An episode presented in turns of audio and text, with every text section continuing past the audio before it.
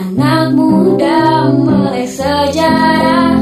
Jangan pernah lupakan sejarah.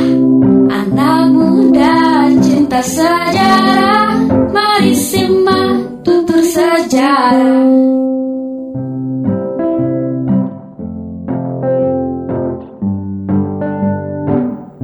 Halo sahabat edukasi, selamat berjumpa kembali dalam program Tutur Sejarah. Hasil kerjasama Pustekom dengan Direktorat Sejarah Kementerian Pendidikan dan Kebudayaan Republik Indonesia. Dalam program ini, kita akan mendengarkan cuplikan penampilan peserta Olimpiade Sejarah untuk mata lomba Tutur Sejarah. Udah siap? Mari kita dengarkan. Sahabat edukasi, tahukah kamu bahwa di setiap daerah memiliki tokoh sejarah yang sangat penting, berpengaruh, dan menginspirasi? Kali ini kita akan mendengarkan aksi tuturan tokoh sejarah dari Provinsi Maluku Utara yang dibawakan oleh siswa SMA Negeri 1 Tidore, Anugerah Putra Samsudin. Nah, untuk lebih jelasnya lagi, sama-sama kita dengarkan yuk penuturan peserta Olimpiade Sejarah untuk mata lomba tutur sejarah berikut ini.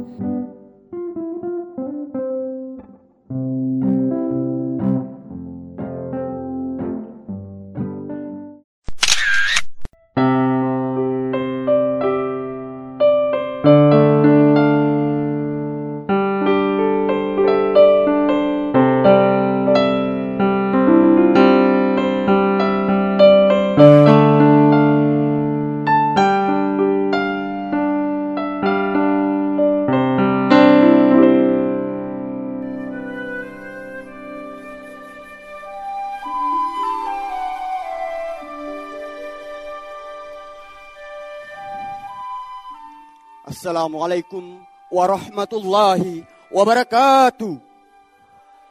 Perkenalkan, nama saya Anugrah Putra Samsudin, perwakilan BPNB Provinsi Maluku, Maluku Utara. Di sini saya akan bertutur tentang proses penjahitan bendera merah putih pertama di Indonesia bagian timur, Tidore, Maluku Utara.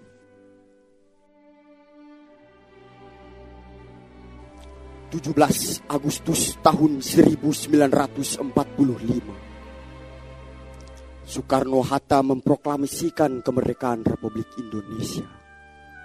Tapi kabar tersebut sampai ke telinga masyarakat Maluku Utara setahun setelah Soekarno-Hatta memproklamasikan kemerdekaan tersebut. Yaitu pada tahun 1946. Dan pada saat itu, saat kabar kemerdekaan sampai ke telinga masyarakat Maluku Utara, ada seorang wanita bernama Aminah Sabtu, berumur 18 tahun pada saat itu, terinspirasi untuk membuat sang saka merah putih. Aminah sendiri mengaku ia mengetahui Indonesia telah merdeka dan warna benderanya berwarna merah dan putih ketika ia berkunjung ke Ternate karena pada saat itu warga setempat ramai membicarakan hal tersebut. Sekembalinya ia dari Ternate ke Tidore, ia mencari kain berwarna merah dan putih serta benang tapi tak satu pun ia dapatkan. Istri almarhum Hamid tersebut kemudian mengambil kain jin berwarna merah dan putih yang biasa diikatkan ke kepala pria saat ritual memanggil jin. Lalu dijahitnya dengan benang dari serat daun nanas.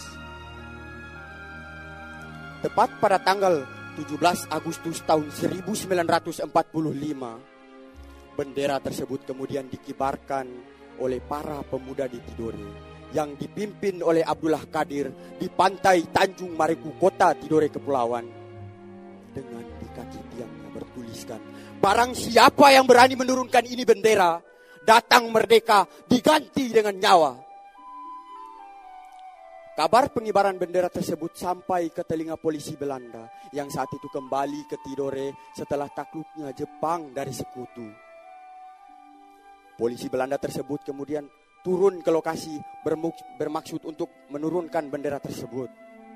Namun gagal karena sempat mendapat perlawanan dari Abdullah Kadir dan warga setempat. Gagal menurunkan bendera tersebut Polisi Belanda kemudian menculik Aminah Sabtu dan Abdullah Kadir. Mereka berdua dibawa ke kantor polisi Belanda yang berada di Tidore. Di sana, Abdullah Kadir dan Aminah Sabtu mendapat siksaan hingga babak belur. Untungnya, mereka berdua dilepaskan setelah adanya intervensi dari pihak Sultanan Tidore. Pengibaran bendera tersebut adalah bukti bahwa para pemuda Tidore juga pernah berbuat untuk bangsa dan negara ini pada eranya walaupun tidak pernah tercatat dalam lembaran sejarah, tetapi setidaknya para pemuda di Tidore telah mendarma baktikan untuk Indonesia tercinta. Sahabat edukasi, bersama-sama telah kita dengarkan tuturan tokoh sejarah dari Maluku Utara, Amina Sabtu. Mendengarkan tuturan yang dibawakan oleh Anugrah Putra Samsudin, setidaknya memberikan wawasan baru ya tentang Amina Sabtu. Tak banyak generasi sekarang yang mengenal sosok Amina Sabtu. Padahal beliau merupakan salah satu pelaku sejarah kemerdekaan Republik Indonesia. Saksi hidup sekaligus figur penting dalam terbentangnya wilayah Indonesia dari Sabang sampai Merauke. Kalau kita mengenal Ibu Fatmawati sebagai penjahit bendera merah putih yang dikibarkan saat upacara pembacaan Proklamasi Kemerdekaan Republik Indonesia pada 17 Agustus 1945, Nenek Nah bolehlah kita sebut Fatmawatinya Tidore atau juga Fatmawati dari Indonesia Timur. Jadi, sahabat edukasi, tetap pelajari sejarah agar kamu bisa menetapkan masa depan. Jadi, tetap di Radio Suara Edukasi, akrab dan mencerdaskan. Anak muda cinta sejarah, mari simak tutur sejarah.